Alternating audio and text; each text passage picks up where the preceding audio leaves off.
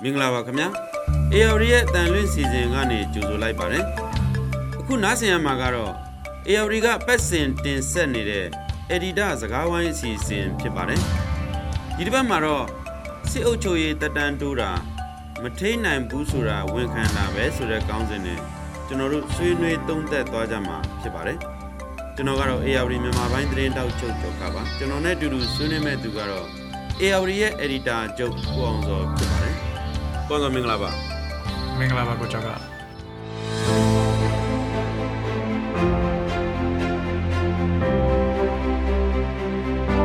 အနာသိန်းစစ်ကောင်စီဟာနိုင်ငံကိုတည်ငြိမ်အောင်ထိန်းသိမ်းနိုင်ပြီဆိုပြီးတော့ဟလာဝါရဖြန့်မီဒီယာတွေကတဆင့်နေ့စဉ်လိုဟလာဒီပြသနေတာကိုကျွန်တော်တို့တွေ့ရပါတယ်။ဒါပေမဲ့ဟလာပြီးခဲ့တဲ့ဒီအနာသိန်းနှစ်နှစ်ပြည့်နေ့မှာပဲအာဒီစေအုပ်ချုပ်ရေး6လတက်တန်းထပ်တိုးလိုက်တာကိုကျွန်တော်တို့တွေ့ရပါတယ်ဒါဟာ ဟလာဒီနိုင်ငံကိုသူတို့ပြသနေတယ်လို့တီတီငိမ့်ငိမ့်ထိမ့်သိမ့်နိုင်တဲ့အခြေအနေမဟုတ်ဘူးဆိုတာကိုဝန်ခံလိုက်တဲ့ပုံစံမျိုးလို့သုံးသပ်မိပါတယ်ဆိုတော့ဒီဟာနဲ့ပတ်သက်ပြီးတော့ကိုအောင်စောရဲ့အမြင်ကိုကျွန်တော်သိချင်ပါတယ်ဒီဟာနဲ့ပတ်သက်ပြီးတော့ခတ်တူတူပဲပြောမယ်ဆိုရင်တော့6လတိုးတာငရဲပုံမှာနောက်ထပ်6လဆက်ပြီးနေရမယ်လို့တရားဝင်အမိန့်ထုတ်သလိုဖြစ်သွားတာပေါ့နော်ဆိုတော့6လမဟုတ်ဘူးနောက်6နှစ်ဆက်ပြီးတိုးမယ်ဆိုရင်ပဲတိုးနိုင်တဲ့အခြေအနေမှာရှိတယ်လို့ကျွန်တော်တို့ ဝမ်းနည်းစွာနဲ့ပဲသုံးသပ်မှာဖြစ်ပါတယ်ဆိုတော့အဲ့တော့ပြောမယ်ဆိုရင်တော့ဒီအခြေခံဥပဒေကိုတရားဝင်ဖောက်ဖျက်တာကတော့အချိန်ပေါင်းမနေတော့ဘူးအခု6လတိုးတာလည်းအခြေခံဥပဒေကိုဖောက်ဖျက်တယ်လို့ကျွန်တော်တို့ပြောလို့ရတယ်တစ်ချိန်တည်းမှာပဲခုနကပြောသားသလိုပါပဲတာမန်အခြေအနေမဟုတ်ဘူးအရေးပေါ်အခြေအနေဖြစ်တယ်တိုင်းပြည်ရဲ့အနေအထားအခြေအနေကိုနှစ်နှစ်အတွင်းမှာစစ်ကောင်စီဟာအခြေအနေကိုဆက်လက်ပြီးတည်ငြိမ်ထိန်းသိမ်းထားလို့မရဘူးဆိုတော့တရားဝင်ဝန်ခံတဲ့အနေအထားတစ်ခုလို့ကျွန်တော်တို့ သုံးသပ်လို့ရပါတယ်တစ်ချိန်တည်းမှာပဲတိုင်းပြည်ကတစားစီပြိုနေတယ်။စီးပွားရေးနိုင်ငံရေးလူမှုရေးအခြေအနေကတစားစီပြိုနေတယ်။အဲ့ပြိုတာလည်းစစ်အာဏာသိမ်းတဲ့အချိန်ကစပြီးတော့တည်ကြီးပြိုခဲ့တာအခုချိန်ကိုရောက်နေပြီလို့ကျွန်တော်တို့ပြောလို့ရပါတယ်။အဲတချို့ကတော့ပြောကြတာတိုင်းပြည်က fail state လို့ခေါ်တဲ့ကြာရှုံးနိုင်ငံတခုကို slow motion နဲ့သွားတယ်လို့ပြောခဲ့မျိုးတွေရှိပါတယ်။ဒီအခြေအနေဟာအဲ့ပြောခဲ့သူတွေကဒီနေ့ဒီနေ့အခြေအနေမှာသူတို့ပြောခဲ့တာလည်းအခုချိန်ဒီမှာမှားသေးဘူးလို့ကျွန်တော်သုံးသပ်လို့ရပါတယ်။ ဆိုတော့ဗိုလ်ချုပ်ကြီးမင်းအောင်လှိုင်အနေနဲ့အခြေအနေကိုမထိန်နိုင်တော့ဘူးမထိန်နိုင်တဲ့အခြေအနေအဓိကအကြောင်းရင်းတစ်ချက်ကတော့အောက်ခြေကမတည်ငြိမ်ဘူးဆိုတော့ဆန်ရင်တိုင်းပြည်မှာလူထုရဲ့ထောက်ခံမှုကိုစစ်ကောင်စီကမရှိလို့မထိန်နိုင်တာပဲလို့ကျွန်တော်တို့အဓိကသုံးသပ်လို့ရပါတယ်အဲ့ဒါနဲ့ပတ်သက်ပြီးတော့လည်းကျွန်တော်တို့အရင်ကဆွေးနွေးခဲ့ပြီးသားတွေရှိပါတယ်ဒီ6လသက်တမ်းမတိုးခင်မှာကျွန်တော်တို့ဆွေးနွေးခဲ့တာတွေမှန်တဲ့ချက်တွေရှိတယ်အဲလွဲလွဲခဲ့တာတွေလည်းရှိပါတယ်အဲ့ဒီထဲမှာ ခုန transitional government ဖွဲ့မလားဆိုတဲ့သုံးတဲ့ချက်တွေကျွန်တော်တို့လွဲခဲ့တာရှိတယ်ဒါပေမဲ့တကယ်တကယ်မှာတော့ကျွန်တော်တို့ပြောခဲ့တဲ့စစ်ကောင်စီကအခြေအနေကိုမထိန်းနိုင်ဘူးဆိုရင်တော့နောက်6လဒါမှမဟုတ်နောက်သက်တိုးရဲ့တက်တန်းကိုဆက်တိုးမှာပဲဆိုတဲ့သုံးသက်ချက်ကတော့မှန်ခဲ့တယ်ပေါ့နော်ဆိုတော့အခု6လတိုးတဲ့အချိန်မှာပဲမြို့နယ်ပေါင်း38မြို့နယ်ကိုစစ်စစ်အုပ်ချုပ်ရေးထပ်တိုးခဲ့တာကိုကျွန်တော်တွေ့ရတယ်အဲ့တော့အားလုံးစုစုပေါင်းမြို့နယ်ပေါင်း44မြို့နယ်က စေအုပ်ချုပ်ရေးအာဏာစက်အောက်မှာရှိတဲ့အခြေအနေအပိုဆိုးနိုင်တယ် violence လို့ခေါ်တဲ့အကြမ်းဖက်မှုတွေစေအုပ်ချုပ်ရေးဥပဒေနဲ့ပြစ်ခတ်ဖမ်းဆီးတာတွေစစ်ခုံကနေအမိန့်ချတာတွေပေါ့နော်ဒါတွေကိုလှုပ်ဆောင်သွားနိုင်တယ်လို့သုံးသပ်မှုတွေရှိနေတာတွေ့ရတယ်အဲ့တော့နောက်ဆုံးမိတ်ပြောမယ်ဆိုရင်တော့စစ်ကောင်စီကိုယ်တိုင်ကနိုင်ငံရေးထွက်ပေါက်ပိတ်နေပြီဒီ6လတရန်တူတာသူ့ကိုယ်သူကြိုးကွင်းစွတ်တယ်လို့ကျွန်တော်တို့ပြောလို့သုံးသပ်လို့ရပါတယ်ဟုတ်ကဲ့အခုကတော့စစ်ကောင်စီကသူတို့ရဲ့ အာဏာအတွက်ပေါ့6လတက်တန်းတိုးလိုက်တာပေါ့ဆိုတော့တိုးလိုက်တော့ရောအာလူထုရဲ့အာဏာဖီဆန်မှုတွေလာလူထုရဲ့တွန်းလှန်မှုတွေက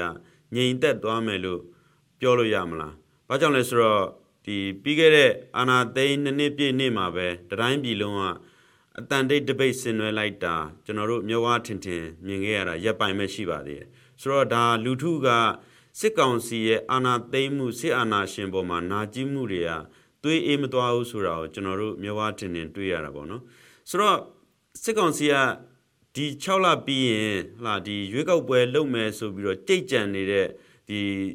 ဒီအကျိတ်ဇက်လန်းကရောဒီဖြစ်လာမှာမလို့လားပေါ့ဒီဒီဟာနဲ့ပတ်သက်ပြီးလဲသုံးသက်ပါအောင်ကွန်ဆို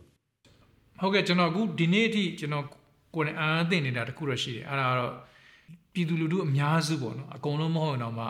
ပြည်သူလူထုအများစုကဒီစစ်ကောင်စီကိုဆက်ပြီးတော့ စန့်ကျင်နေတာကိုတွေ့ရတယ်စန့်ကျင်တဲ့အခါမှာညီမျိုးစုံနဲ့ပေါ့နော်စန့်ကျင်တာပေါ့ဆိုအဲ့ထဲမှာခုနကျွန်တော်တို့နှစ်ပြည့်တဲ့အချိန်မှာ silent strike ခေါ်တဲ့အခါမှာလဲအဲ့ silent strike နဲ့ပတ်သက်ပြီးတော့ပူပေါင်းပါဝင်တာကိုကျွန်တော်တွေ့ရတယ်မြို့တွေနယ်တွေမှာတိတ်ဆိတ်သွားခဲ့တယ်ဒီအသွင်လက္ခဏာကိုကြည့်မယ်ဆိုလူတို့ကဒီနေ့ဒီချိန်នេះစစ်ကောင်စီကိုဘလောက်ထိယွန်ရှာမုန်းတီးနေတယ်ဆိုတော့ကျွန်တော်တို့မြင်မှာဖြစ်တယ်ပေါ့နော်ဒါနဲ့အတူကျွန်တော်တို့မိနစ်ကောင်တစ်နှစ်ကောင် ရွေးကောက်ပွဲလုပ်မှလား drop out ကဘာလဲဆိုတာကိုကျွန်တော်အချင်းချင်းခါခါဆွေးနွေးကြတာရှိပါတယ်အဲ့ဒီမှာတော့ရွေးကောက်ပွဲပေါ့နော်ရွေးကောက်ပွဲကိုဖြစ်နိုင်မလားလို့ကျွန်တော်တို့ဆွေးနွေးခဲ့ကြတာရှိတယ်ဒါအပြင်ဒီ6လအတွင်းမှာလည်းအတိုက်ခံတွေဘက်ကတိုက်ခိုက်မှုတွေများလာနိုင်တဲ့အနေအထားမှာရှိတယ်လို့ကျွန်တော်သုံးသပ်လို့ရတယ်ဒုတိယတစ်ချက်ကတော့စစ်ကောင်စီကိုယ်တိုင်ပြဋ္ဌာန်းထားတဲ့ election နဲ့ပတ်သက်တဲ့ဥပဒေဖြစ်ပါတယ်အဲ့တော့ဒီ election ဥပဒေကိုကြည့်မယ်ဆိုရင်ခေတ်သစ်ကိုသွားတာမဟုတ်ဘဲနဲ့ခေတ်ဟောင်းကိုပြန်သွားနေတယ်လို့ကျွန်တော်တို့ထင်ထင်ရှားရှားမြင်ရတာဖြစ်တယ် PR စနစ်ကိုပြင်တယ် ပြီးတော့စစ်တပ်ရဲ့လက်ဝဲကန်ကြက်ခိုင်ဖွံ့ဖြိုးရေးပါတီတစ်ခုတည်းပဲမဲနိုင်ဖို့တဲ့ဆွဲထားတဲ့အခြေခံဥပဒေဖြစ်နေတာကိုကျွန်တော်တွေ့ရတယ်။ဒါကြောင့်ဟိုကျွန်တော်တို့အရင်2008အခြေခံဥပဒေစာတကယ်တကယ်မှာတော့စစ်တပ်ကနိုင်ငံရေးမှာဆက်ပြီးဥဆောင်မှုအတွက်ဆွဲထားတဲ့ဥပဒေပဲဖြစ်တယ်ဆိုတော့ကျွန်တော်သိပြီးသားဖြစ်တယ်။ဒါပေမဲ့အခုထပ်ပြီးဆွဲတဲ့ရွေးကောက်ပွဲဥပဒေကိုကြည့်မယ်ဆိုရင်တော့သူလက်ထွက်ပေါက်လည်းပိတ်ထားတယ်သူမြောက်လက်ထွက်ပေါက်ပိတ်ထားတဲ့အပြင်စစ်တပ်ကနိုင်ငံရေးမှာဆက်ပြီးတော့ ဥဆောင်သွားမယ်ဥဆောင်သွားမယ်ဆိုတာဘယ်လိုမျိုးလဲဆိုရင်အတင်းကျပ်ထာဝရဥဆောင်သွားဖို့စီစဉ်နေတဲ့ပုံစံမျိုးလို့ကျွန်တော်တို့မြင်လို့ရတယ်တိုင်းပြည်လက်ရှိဖြစ်နေတဲ့အနေအထားကို6လအတွင်းမှာစစ်ကောင်စီကထိနိုင်မယ်လို့ကျွန်တော်လုံးဝမထင်ဒါကြောင့်ဒီနှစ်ထဲမှာရွေးကောက်ပွဲဖြစ်ဖို့စာအလားလားအလန်းအရန်နေသွားပါပြီအဲရွေးကောက်ပွဲကိုလည်းဘာကြောင့်6လအတွင်းမှာဒီတည်ငြိမ်အောင်ထိမ့်ဖို့မဖြစ်နိုင်ဘူးလို့ပြောနိုင်တာလေ ဆိုတော့အခြေအနေကမတည်ငြိမ်တဲ့ပြင်ဒီစစ်ကောင်စီကိုလည်းထောက်ခံတဲ့ထောက်ခံမှုမရှိဘူးဒါပြင်အတိုက်အခံတွေပြင် PDF ပြင်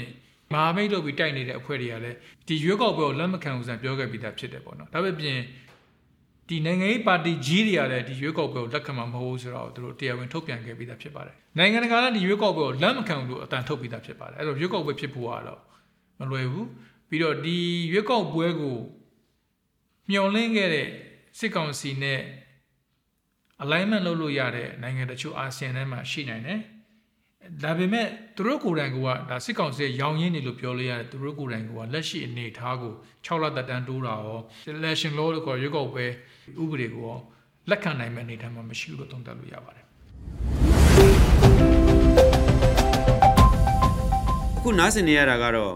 ARD သတင်းဌာနကတင်ဆက်နေတဲ့ Editor စကားဝိုင်းအစီအစဉ်ဖြစ်ပါတယ်အခုန ပြောသလိုပေါ့လေနိုင်ငံတကာကလည်းဒီစစ်တပ်ရဲ့ဒီစစ်ကောင်စီရဲ့ဒီ6လတက်တန်းတိုးတဲ့ပုံမှာကြိုးဆိုတာမတွေ့ဘူးတချို့နိုင်ငံတွေကအာလာဒီပုံမှာဒီဟိုဝေဖန်ရှုတ်ချတာတွေကိုကျွန်တော်တို့တွေ့ရတယ်သူနဲ့ဟလာနောက်ွယ်မှာလက်ချင်းချိတ်နေတဲ့ချို့နိုင်ငံတွေတောင်မှပဲဒီကိစ္စမှာဟလာတုံနိပါဝေနေတာကိုကျွန်တော်တို့တွေ့ရတယ်ဆိုတော့ ဒီစစ်ကောင်စီရဲ့ဒီကြိုးပမ်းမှုတွေနဲ့ပတ်သက်ပြီးတော့ဒီရွေးကောက်ပွဲပဲဖြစ်ဖြစ်ပေါ့ဒီစစ်အာဏာတတန်တိုးတဲ့ဒီဟာတွေပဲဖြစ်ဖြစ်ပေါ့လေဆိုဒီလောက်ရက်တွေနဲ့ပတ်သက်ပြီးတော့နိုင်ငံတကာကရောဘလို့တုံ့ပြန်မှုတွေရှိလာနိုင်တယ်လို့သုံးသပ်မိတယ်ကွာကျွန်တော်မြင်တာတော့မြန်မာပြည်သူတွေကမအားသလိုနိုင်ငံတကာလည်းမအားပါဘူးဆိုတော့အခုလက်ရှိစစ်ကောင်စီရဲ့ခြေလှမ်းဖြစ်တဲ့တတန်တိုးတဲ့ကိစ္စပြီးတော့အခုန election ကိုကျင်းပဖို့တဲ့ဒီရွေးကောက်ပွဲ ဥပဒေထုတ်ပြန်တာကိုလည်းလက်မခံဘူးဆိုတာကျွန်တော်တွေ့ရတာဖြစ်ပါတယ်ဆိုတော့အခု6လတက်တန်းတိုးတဲ့သတင်းနဲ့ပတ်သက်ပြီးတော့နိုင်ငံတကာက sanction ထပ်တိုးတာကိုကျွန်တော်တွေ့ရတယ် UN ကလည်းမြန်မာစစ်ကောင်စီပို့ပြီးတော့ပြင်းပြင်းထန်ထန်ဝေဖန်တာကိုတွေ့ရတယ်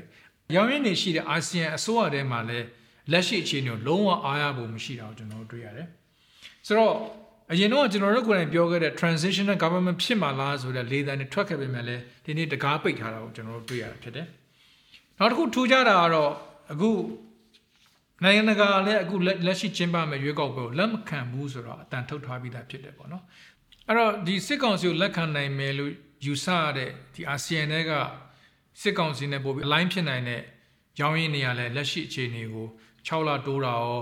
ရွေးကောက်ပွဲဥပဒေကိုရော လက်ခံခြင်းတဲ့ပုံစံမျိုးမရှိတာကိုကျွန်တော်တွေ့ရတယ်ဖြစ်ပါတယ်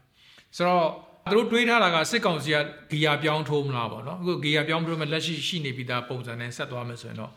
သူ့ရဲ့လက်ရှိအနေအထားကိုလက်ခံဖို့အရန်ခက်တာကိုကျွန်တော်တွေ့ရတယ်အဲ့လိုဆိုရင်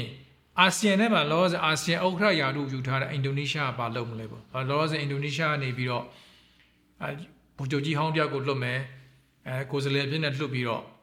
မြန်မာစစ်ဗိုလ်တွေနဲ့ဆွေးနွေးခိုင်းမယ် အင်ဒိုနီးရှားမှာရှိတဲ့ political reform လို့ခေါ်တဲ့နိုင်ငံရေးအပြောင်းလဲမှုတွေရှိခဲ့တယ်စစ်တပ်ကနောက်ကိုဆုတ်ခဲ့တယ်ဒါကြောင့်လည်းတိုင်းပြည်ရဲ့ရှေ့ကိုဘလို့ရောက်သွားတယ်ဆိုတာမျိုးတွေဆွေးနွေးမယ်ဆိုတာမျိုးတွေအခုသတင်းတွေမှာထွက်လာတာမျိုးတွေ့ရပါတယ်ဆိုတော့ဒါတွေရောတကယ်တော့အလုပ်ဖြစ်မှာလားဗိုလ်ချုပ်ကြီးအောင်ဦးတန်းရွှေလက်ထက်မှာဆိုရင်လည်းအင်ဒိုနီးရှားရဲ့ပုံစံ model ပဲယူပြီးတော့2008ဖွဲ့စည်းပုံကိုဆွဲခဲ့တာဖြစ်တယ်ဒါကြောင့်လည်းဖွဲ့စည်းပုံမှာ25ရာခိုင်နှုန်းစစ်တပ်ကယူခဲ့ပြီးတော့ မြန်မာနိုင်ငံရေးမှာစစ်တပ်ကဥဆောင်ခန့်ခန့်တာနေရမယ်ဆိုတော့မူချခဲ့တာကျွန်တော်တွေ့ရတာဖြစ်ပါတယ်ဆိုတော့ဒါပေမဲ့ဒီနေ့ဒီအချိန်မှာအင်ဒိုနီးရှားမှာရှိတဲ့အပြောင်းလဲကိုကြည့်မယ်ဆိုရင်စစ်တပ်ကနောက်ကိုရောက်သွားပြီးနိုင်ငံရေးမှာမပါတော့ဘူးအရက်သားအစိုးရရှေ့ကိုရောက်ပြီးတိုင်းပြည်ကိုစီမံခန့်ခွဲတယ်ပေါ့နော်ဒါဟာအင်ဒိုနီးရှားရဲ့အောင်မြင်တဲ့လမ်းကြောင်းတစ်ခုလို့ကျွန်တော်ပြောလို့ရတော့ success story တစ်ခုပေါ့နော်ဆိုတော့ဒါမျိုးကိုလက်ရှိစစ်ကောင်စီကလက်ခံပါလားဆိုရင်တ န်တရားရှိစရာဖြစ်ပါတယ်။ဘာကြောင့်လဲဆိုတော့အခုစစ်တမ်းတွေရပြောမယ်ဆိုရင်တော့ဆိုတော့အင်ဒိုနီးရှားမှာအခုလုတ်တဲ့လုတ်ခဲ့တဲ့အောင်မြင်ခဲ့တဲ့ political reform ကိုလည်းလက်ရှိစစ်ကောင်စီကလုံနိုင်တဲ့တတ်တိမရှိတာကိုကျွန်တော်တို့တွေ့ရတယ်။ဘာကြောင့်လဲဆိုတော့သူတို့ရဲ့အကြောက်တရားနဲ့သူတို့ရဲ့အာဏာပေါ်မှာတက်မှတ်မှုနဲ့သူတို့ရဲ့အချိုးစီးပွားတွေကတထက်ထဲကျနေတာကိုကျွန်တော်တွေ့ရလို့ပဲဖြစ်ပါတယ်။ဆိုတော့ဒါကြောင့်လဲကျွန်တော်ထင်တယ်6လ တက်တန်းကိုယူပြီးတော့ကိုယ်လေဘင်းကိုကြိုးကွင်းစွဖို့စ조사တယ်လို့ကျွန်တော်ကခုနသုံးသပ်ခဲ့တာဖြစ်တယ်ပေါ့နော်ဆိုတော့ဒါကြောင့်လဲကျွန်တော်ထင်တယ်အခုဒီ6လတက်တန်းတိုးပြီးတဲ့အချိန်မှာမြန်မာအရေးကိုလေ့လာတဲ့သူတွေကပြောတာဗိုလ်ချုပ်ကြီးမင်းအောင်လှိုင်ကိုဖယ်ရှားနိုင်မဲ့သူကစစ်တပ်ထဲမှာပဲရှိမှာလားအဲ့စစ်တပ်ထဲမှာရှိတဲ့လူတွေကအခုလက်ရှိအနေအထားကိုမကျင့်တတ်ဘူးဆိုရင်တော့ဗိုလ်ချုပ်ကြီးမင်းအောင်လှိုင်ကိုသူတို့ကပဲစပြီးဖယ်ရှားမှာပဲရတော့မယ်ဆိုတဲ့သုံးသက်ချက်တွေထွက်လာတာကိုကျွန်တော်တွေ့ရတာဖြစ်ပါတယ်ဟုတ်ကဲ့ကွန်ဆိုကျေးဇူးတင်ပါတယ် ကျေးဇူးတင်ပါတယ်ကိုချောက်က